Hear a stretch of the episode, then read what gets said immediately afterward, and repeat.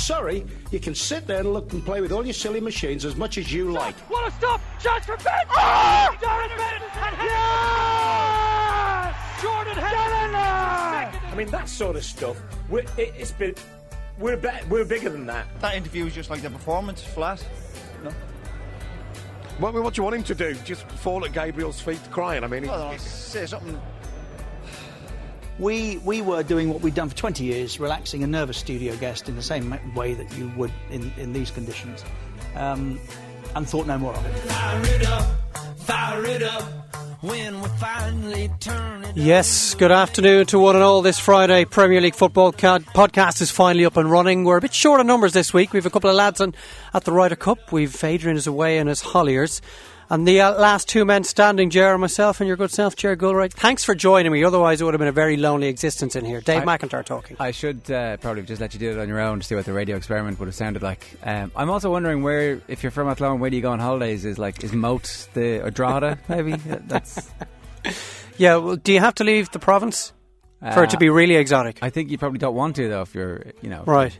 Well, I if I'm sure he listened to this maybe at some stage or policy he won't, but I sent him an email about something this morning, and he told me that he wasn't in the sun. He was actually watching the Ryder Cup. Oh yeah. Well, that's all right. That's that's a very legitimate thing for anybody to be doing. You're not spending the whole day watching the Ryder Cup. It's work. This is not work. It's not Yeah. work, Daddy. That was the exact uh, conversation that happened this morning. I see in the exact same conversation with your three-year-old as I have with my wife. Yeah, pretty much. Right. well, no, no. Afric was uh, in, in the, the start of that, so it was a, it was. I was getting uh, double teamed. It's pretty interesting Premier League weekend ahead. We have one live game on Sunday afternoon, which we will get to uh, shortly on pretty a jam-packed weekend of sport. But uh, we're going to start with two derbies. It's a pity they aren't on the Sunday, but two absolutely massive derbies, Ger. yes, it is a pity it's not on the Sunday. yes, both the Merseyside and the London derbies. The early kick-off in the Premier League on Saturday afternoon is Liverpool hosting Everton at twelve forty-five. Two teams that have had dreadful starts to the season, or is that a bit too strong?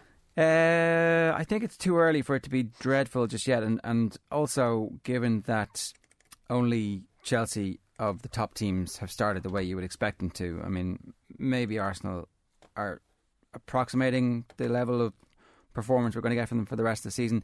For ex- the point I'm making here is that Liverpool on five points are actually only four points behind Arsenal. So any notion that uh, there's a crisis in terms of league position is really just informed by the fact that they haven't played well and they've conceded goals. And last week, West Ham humiliated them. Um, from Everton's perspective, the defence has been absolutely dreadful. So there probably is a bit of a signi- more longer term significant issue from their side of things because it's the same defence as last year. At least Liverpool have the these guys will get to know each other. Well, I've done Liverpool's last three games now. I've done it for TV. I did the Villa game, I did the West Ham game, did the Ludogorets game. They were dreadful in all three. They are completely blunt in attack. They have nobody that looks like they're in a position to open up the opposition. Steven Gerrard is having no influence in the games, like almost no effect on matches, certainly from a positive point of view. And they were described this week by Brendan Rodgers as looking a little bit broken. And I think that is the perfect summation of where Liverpool are right now. And you wonder how it'll improve. They may have Daniel Sturridge back this weekend, and if he is, he's hardly fit. Well, no, uh, that's uh, is he fit for forty five minutes? Is he fully fit for forty five minutes, or is he half fit for seventy minutes? I don't, I, you know, this whole match fitness thing, mat, it's a sharpness thing. But maybe with Sturridge, he's had an ability sometimes to come back and, and be hot straight away. Other times he's come back and taken a little while to get into. So if he arrives back hot and plays forty five minutes well, then that transforms the team. I think. I, I, you know, no evidence on the basis of the season so far because we haven't seen him play. But a striker playing well for that team suddenly gives them a focal point, which they haven't had. It allows them, it gives purpose to all of the, the passing and the running. And without it, I think um, if, if Sturridge doesn't play, I think Everton are going to win this game. It- they've already lost two games in a row. Liverpool they haven't lost three in a row between uh, March. On, you have to go all the way back to March and April 2012, and Everton are starting today just a point behind them. Everton obviously started the season with top four ambitions. They lose this game, which you would expect them to do at Anfield, where they haven't won in 15 years and lost 4 0 last season. Is it again? We I seem to be asking this question every Friday football podcast. Is it their top four ambitions gone? No, I don't, I don't think so. I think that the, the fact that Man United are so crap at the moment means that the fourth spot is up for grabs and will remain up for grabs until someone puts a run together. So top three spots are nailed on at this point of the season, I, I would offer hundred to one on that. Arsenal being the third. yeah. I wouldn't be so sure on that one now. We'll get to Arsenal shortly, but they're not exactly playing well either, which we will get into more detail. But I would agree that the the fourth Champions League spot, actually, I would say third spot and fourth spot are very much up for grabs because no one looks good enough to actually steal it or contend for it right now. In which case, if Everton manage, in which case, if Everton manage to put any sort of a run together for 10, 12, 14 games and get their defence sorted, they're going to be right back in contention for that because pre-season everybody thought Pochettino might have a very positive impact. That hasn't been the case so far just yet from uh, a Spurs perspective, and yet they're actually above both Liverpool and Everton, and therefore Manchester United in the table too. But no one's saying, "Oh, Spurs, they're they're, they're the team at the moment who look like they're going to go on the run and finish fourth. Because they look awful as well. Yeah. So I, you know, I think that defeat is really annoying for one of these two teams and has the potential to bring a lot of noise, signifying crisis. But it's not true for both Liverpool and Everton just yet. 13 goals in five games conceded by Everton. It's the worst in the division, but they've actually scored just the second highest in the Premier League as well. So there's good things happening at one end of the field, but they seem to have major issues at the other end of the field. And they were so poor against Crystal Palace, conceding three, and easily could have conceded another couple of goals. Um, I don't know where this one is going to go, Ger, but because I don't think either side are playing well enough to give a really good prediction for. But I am going to predict there will be goals. Yeah, me too. I'm thinking of 4 2 for Liverpool if Sturridge plays, and if he doesn't, then I haven't a clue what's going to happen. Okay, well, our list, regular listeners of Friday will know that Adrian has concocted one or two audio tidbits we lob in there when someone begins to waffle a little too much from game to game. But, Ger, we've kept the clock going very nicely there. So let's just go from one huge derby to another, and the North London derby. You mean you didn't uh, fire the audio? No, I have them good to go, but I don't want to use them unless they're absolutely necessary. Otherwise, people will think that it's all just uh, bells and whistles and there isn't any substance behind the whole thing.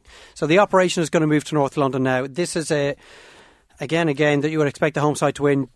Purely because the opposition's record is so dreadful. Tottenham You've- have a really appalling record at the Emirates Stadium. You've done some North London derbies. You, I have done it twice, two games. both at the Emirates, Yes. and one of them was a 6 2. Um, One was one a six two. I did a one 0 and a two two. Okay, all right. Yeah. So- Um, I, I, I, know the game you're thinking of, uh, where Tottenham actually led, I think, at one stage, but Yeah. certainly by 1 0, if not 2 0, and they were hockeyed.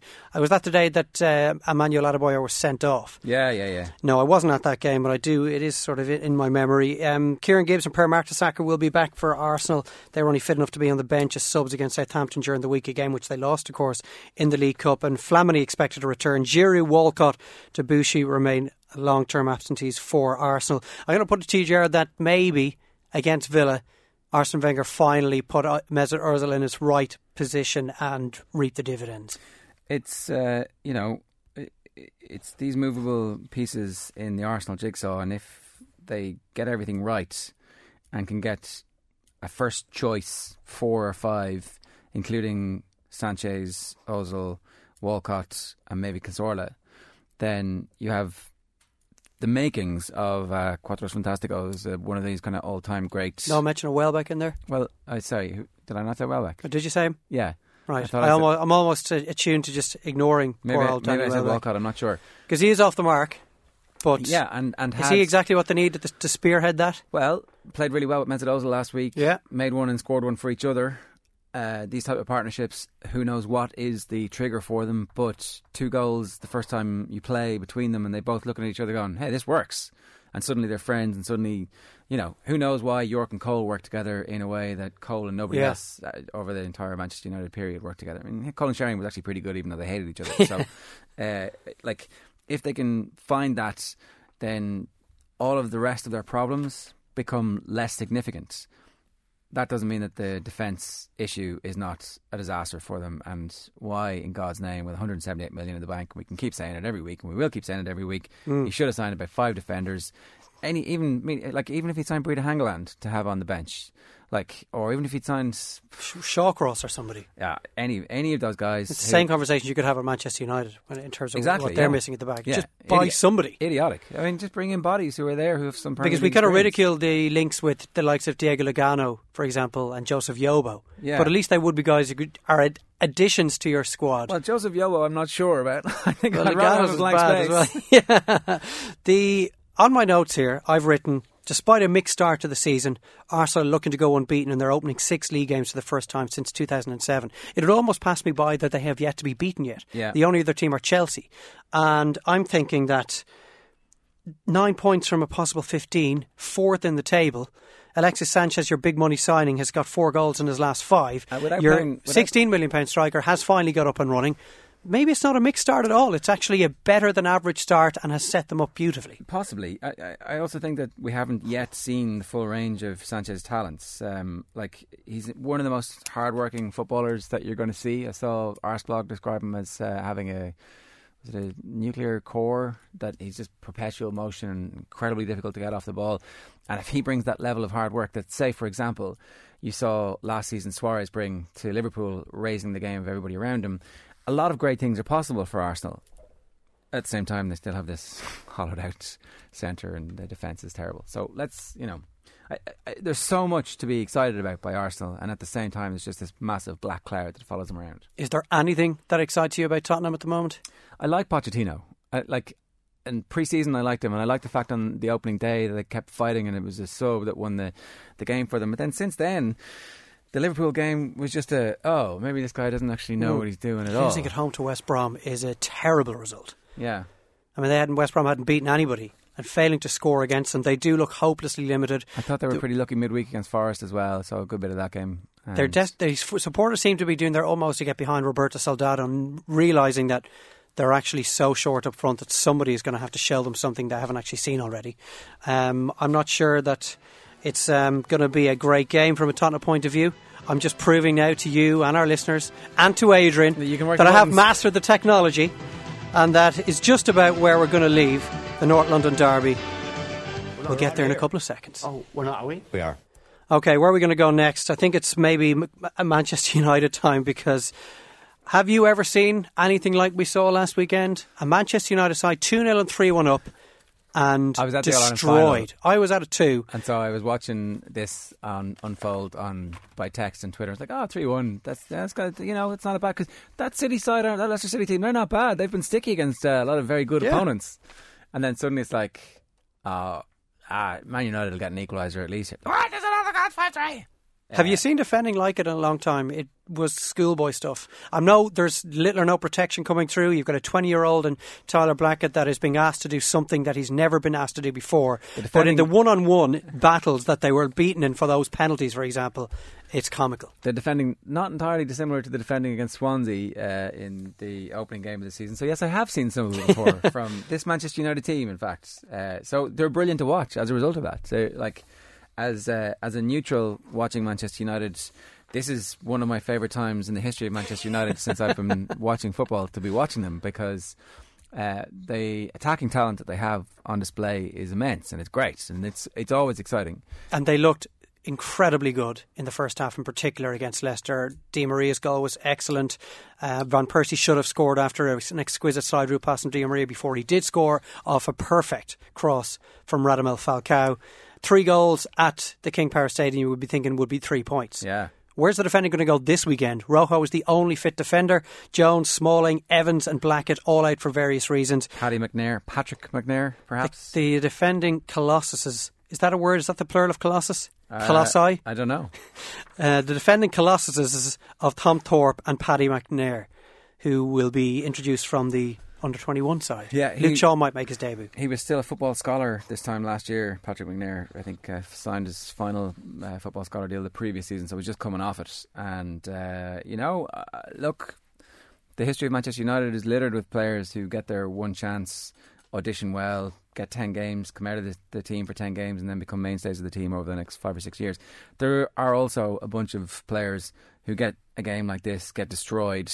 And are ruined as footballers. As Pat Nevin said after the 8 2 defeat about the Arsenal players, a number of those players are ruined now. Yeah. Um, if Pat's listening, I didn't mean to destroy your, your accent. The s- situation with Tyler Black, for example, he's going to obviously miss a couple of games now with this suspension. I have a huge amount of sympathy for him. He's clearly got talent and raw potential because he's come through the youth system. He's been introduced to the Manchester United first team. And you want him to be playing in these Premier League games alongside a 28 year old Nemanja Vidic, Yeah. not Johnny Evans.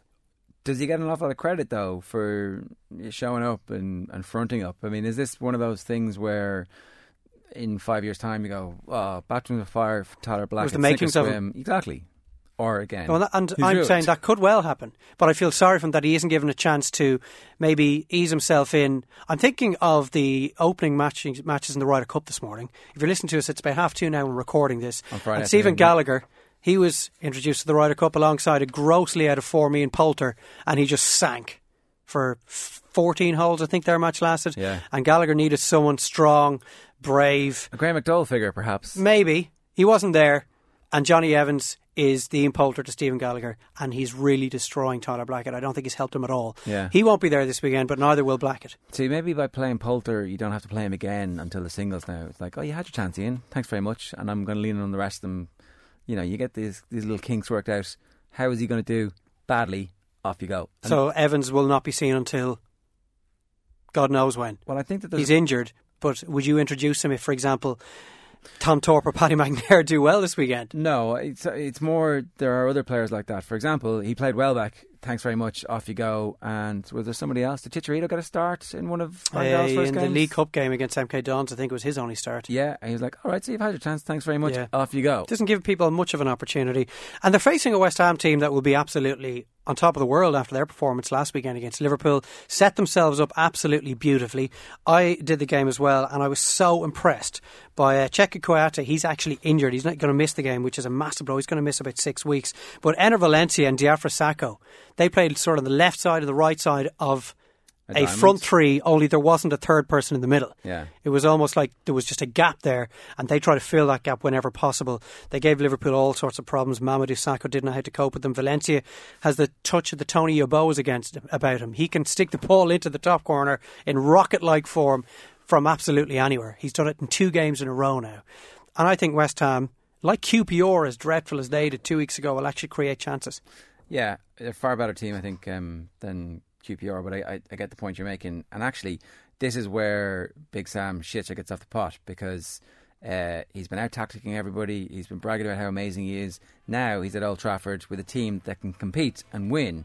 And so, uh, big, big opportunity for them to get three points and set down a marker for the rest of the season for them. Remember all the records tumbling during the opening few games of the Dave Moyes era, Oh, and then yeah. more and more as the season went on. Well, this is already Manchester United's worst ever Premier League start to a season uh, with one win in six games in all competitions. It is pretty dreadful. Let's move on to the champions. Thanks to Richard Keys there. Hull taking on Man City. Zabaleta is back for City. Bruce made 11 changes midweek for the League Cup tie at West Brom. I didn't think that Hull had 22 players in their squad in a, to be in a position to make 11 changes. That's why Robbie Brady got the start. Yeah, unfortunately. Well, maybe you would hope that he'll do enough in games to come to actually force his way into the team. City haven't won in three Premier League games. They haven't gone four games without a victory in almost two and a half years. You would expect them to go to Hull, just as they did actually in this fixture last season, a really tough game when Dzeko actually excelled for them. Expect them to go to Hull and get the job done. Yeah, you do. Except that Man City aren't at it at the moment. And it could well be that they're going to have one of those seasons where away to Hull, they actually just don't show up. And you'd expect them to win 2 0. Didn't they beat Hull with a man sent off? Yeah. Yeah.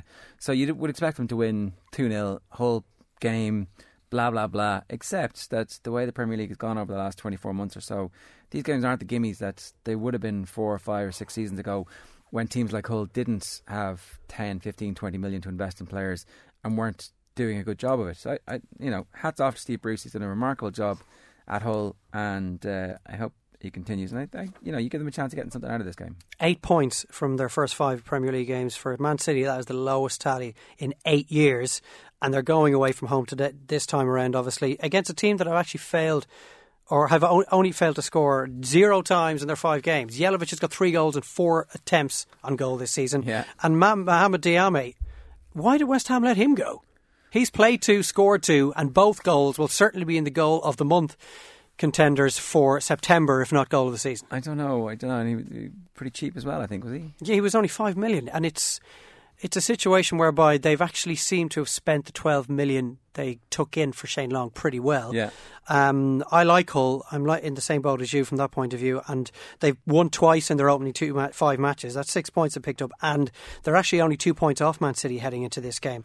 I don't know where they'll finish at the end of the season. Hull Do you think they're good enough to Ah, be mid-table from February onwards? That sweep from seven to fourteen is where most of those teams. So sorry, seventh is probably going to be Everton, right?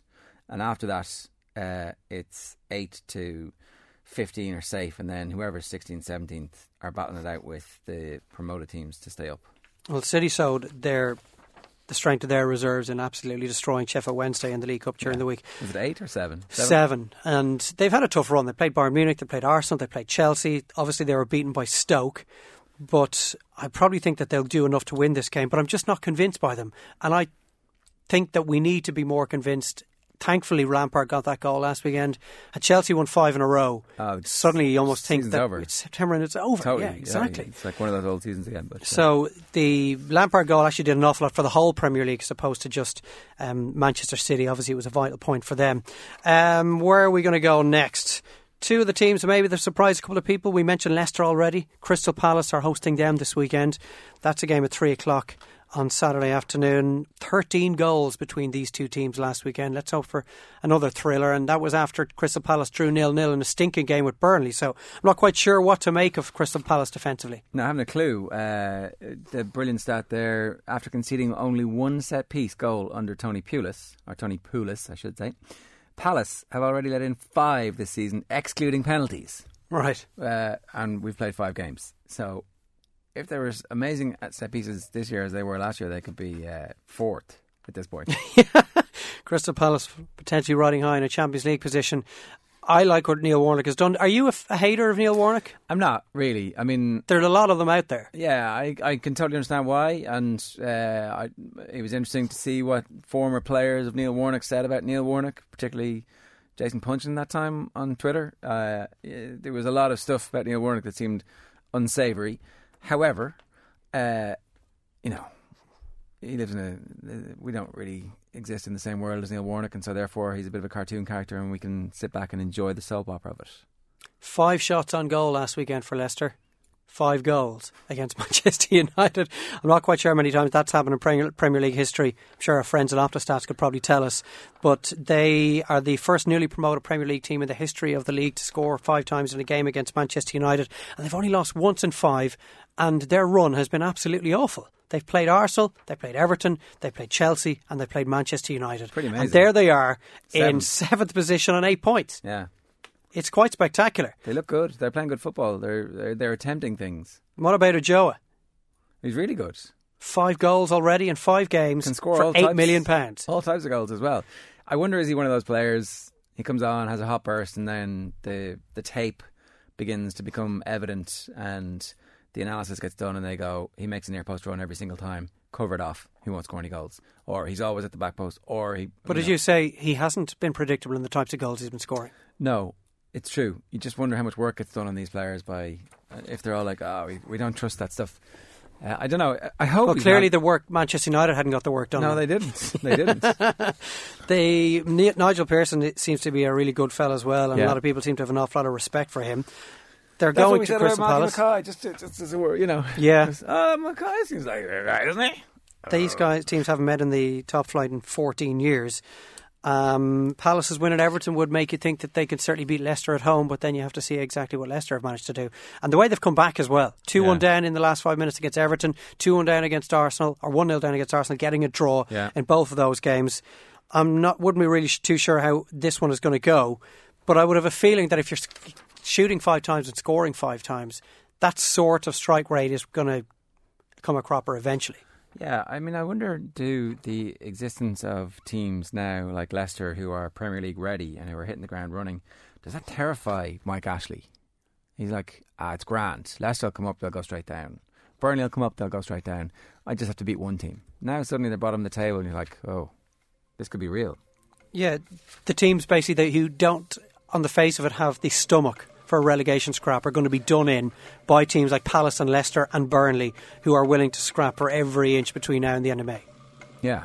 And that is why I think Newcastle will go down. It's why I thought Villa would go down at the start of the season, Jared, but you know, that's a different story because Villa have gone pretty well so far. And as the uh, clock ticks down, we're going to move on to Sunderland and Swansea.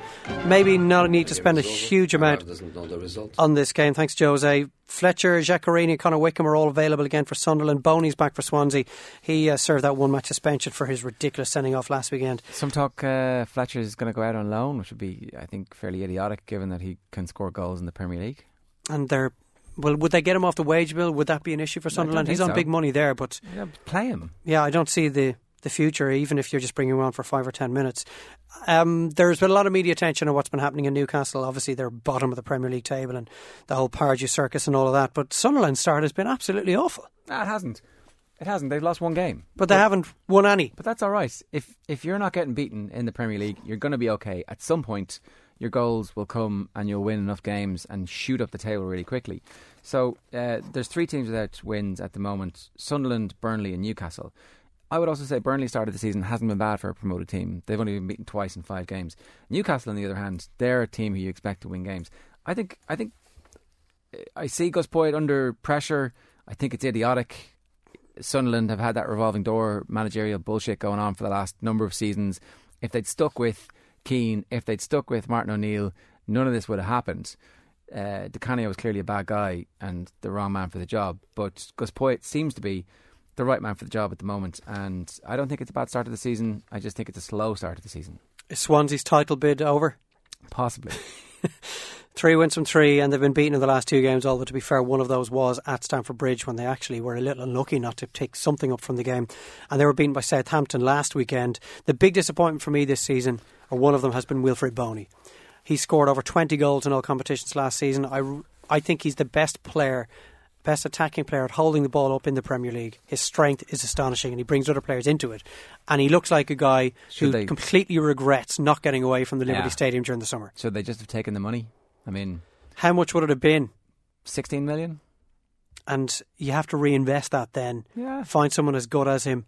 I guess they're hoping that once the transfer window was clamped shut, that like for example Schneiderlin at Southampton, he Yeah. might knuckle down and decide, yeah. well, I'm here now, Yeah. and I'm going to give everything that I have for my employers who pay me a lot of money every week. Let's wait and see. I mean, I, I hope that, that he does do that because if he does, Swansea are a really interesting team. If he doesn't, Swansea need to get shot of him and they're not going to get 16 million or whatever it was that they would have got. I mean, they might have been able to get 20, 25 million in that ridiculously inflated transfer window that we've just seen. Yeah. Where you go to Liverpool and you say, Jesus, you're a bit light with striking options up there, but you've got all that Suarez money burning a hole in your pocket. And this is like, this guy's Drogba.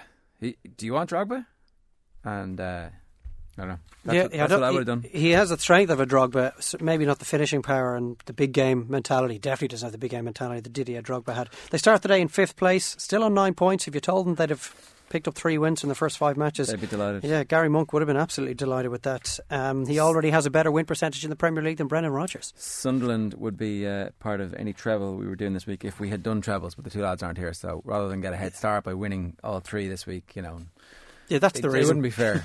that's the reason we didn't do it. Southampton QPR. I like Southampton. I like Ronald Koeman. Had the heart ripped out of his team. And yet they are enjoying their best start to its season in the top flight for 26 years with 10 points from their opening five matches.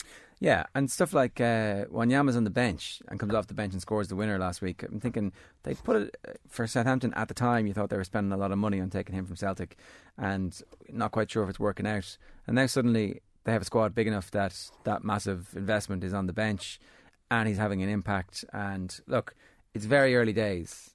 It's very, very early days. You've seen this before where managers come in, have an immediate impact, and after a short period of time, it collapses. Uh, jury's out for me on Southampton and on Koeman.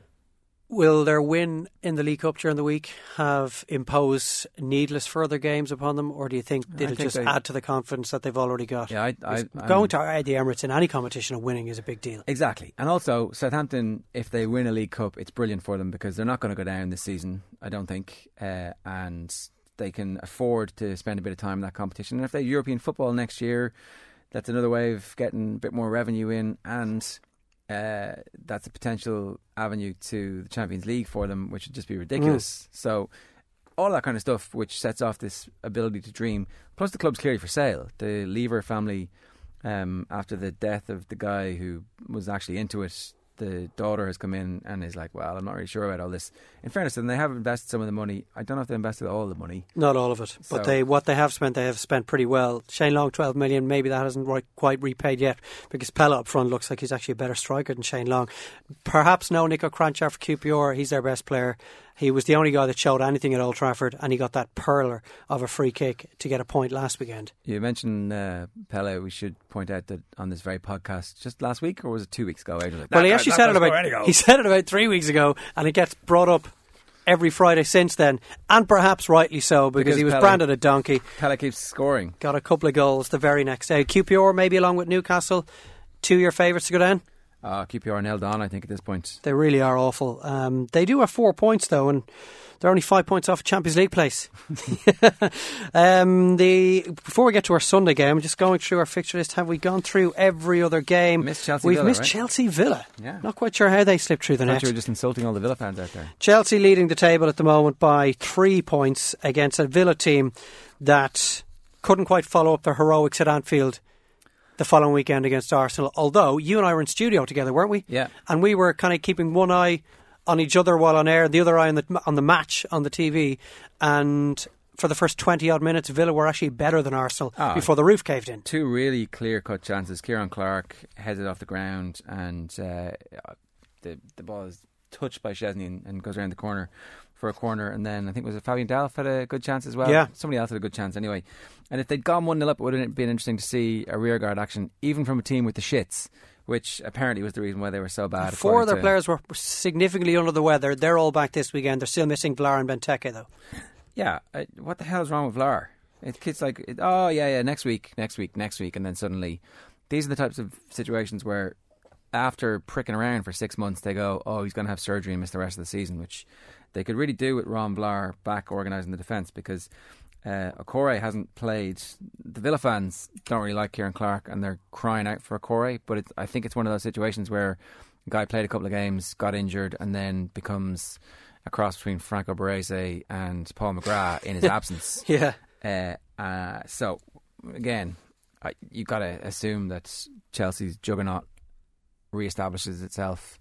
Um, that their midfield, their strikers are just uh, a bit too exciting and, uh, brilliant for Villa this weekend. Well, I've Adrian Barry to thank for saving me a few quid because I was planning on lumping Large and Villa to go down at the start of the season because I saw they had games in which they could pick up points in the first three or four weeks, but after that they were going to have a run of five games against last season's top five. Now they've already been beaten by Arsenal, but they went to Liverpool and won, and they obviously take on Chelsea this weekend, and that's followed by Man City at home and then they visit Everton. So they're still in the midst of that really difficult run. They've picked up three points out of the first two games of that run already. Now- And they beat Chelsea at Villa Park last season. So uh, Man City and Everton, if you were to play, if you're Villa and you're playing Man City and Everton relatively soon, you're thinking this is not a bad time to get these two teams. Everton And getting them out of the way. Everton's defence awful at the moment, and Man City a bit easy nosy about the whole thing and really clearly focused just on the Champions League and not actually even able to raise it for that. So, uh, well, how vulnerable would a City, v- Chelsea, or Everton defence be against a side that have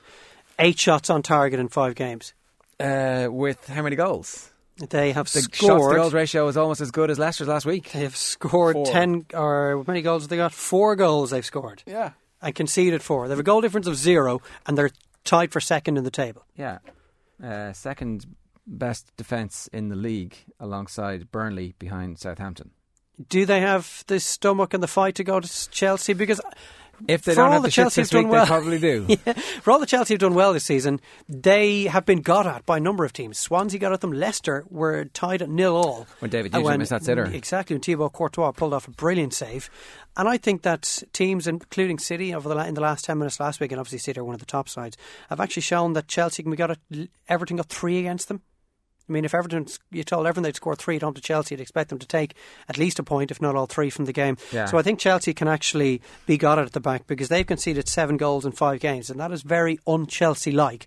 I would expect them to win this game, and at this stage, you'd expect them to go on and win the league. But I do think that it's not just the top teams that can No. show that Chelsea are vulnerable. No, and- Schalke showed it as well. And they'll have a good record against the top teams over the last couple of seasons. It's been the, the mediocre and terrible teams that uh, they've tripped up against. So you'd expect Villa to put in a much better performance and have a response to what happened last week in that four minutes of madness. But at the same time, if there is still a debilitating bug within the squad, then this could also just be another another hammering for them. And of course, the big game of the weekend, Ger. It's live, exclusively live and off the ball this Sunday afternoon.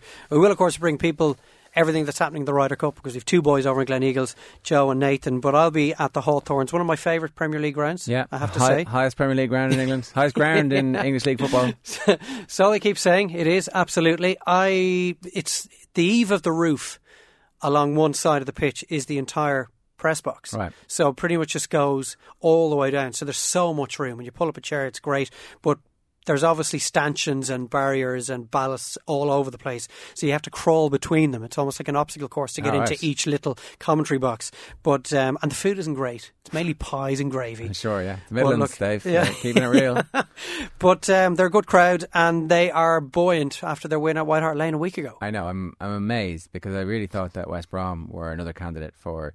They might just scrape a 16th, but if they do, it's going to be with the last kick of the game, uh, or it's going to be on goal difference, or something weird is going to happen to keep them up. But then you go and I don't know. I don't know. I think that I think last week was an aberration, and wouldn't be terribly surprised if uh, Burnley stole a march on them this weekend. What about Burnley defensively? Astonishing. Unbelievable. Three clean sheets in a row. It's over six hours since they conceded a Premier League goal. And that was three and a half games ago. It's actually boring to watch them because they are so solid defensively. Obviously, they've got major issues up front. They've only got one goal, and that was uh, the goal from Scott Arfield in the opening weekend. It was the Monday night game against Chelsea when they actually led against Chelsea. Oh, yeah. They haven't scored since, but you would think that they'll be able to nullify a West Brom attack. Yeah, exactly. So uh, you know that gives them a chance. Uh, someone goes over. There's a penalty. There's a sending off, a moment of madness from somebody in that West Brom defence. I'm not sure. I, I think that Burnley have a chance here. Their clean sheet at Crystal Palace was the first time they've ever kept a clean sheet in the Premier League, and I would Away from expect home. away from home. I'd expect Burnley to actually go on and improve, but. Irvine at, as manager at West Brom, he's taken a bit of stick, and the fans don't seem to rate him mainly because he never really achieved anything at a Premier League club Yeah. before he rocked up with the Hawthorns. But I think he, they look reasonably solid as well, and that was a huge clean sheet last weekend. The two clubs have managed one goal between them in the last twelve hours. You're really selling this game of football, Dave. I cannot wait for this. Well- Stephen Hunt is going to be alongside me. Whatever you do, don't watch it on TV. Listen to it on the radio.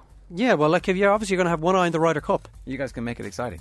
we will make it exciting. Even I, Ger, can make a stalemate between West Brom and Burnley, but it may well not be a stalemate. We may well have a great afternoon to look forward to. Listen, thanks for listening, and I will talk to you next week. Cheers, Ger. Good luck. Jordan Henderson! I mean, that sort of stuff. We're, it, it's been. We're be, we're bigger than that. That interview was just like the performance, flat. No. What, what do you want him to do? Just fall at Gabriel's feet crying? I mean, he- Well, I'll say something.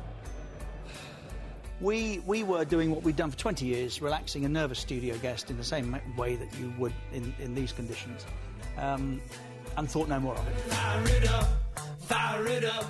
When we finally turn it over.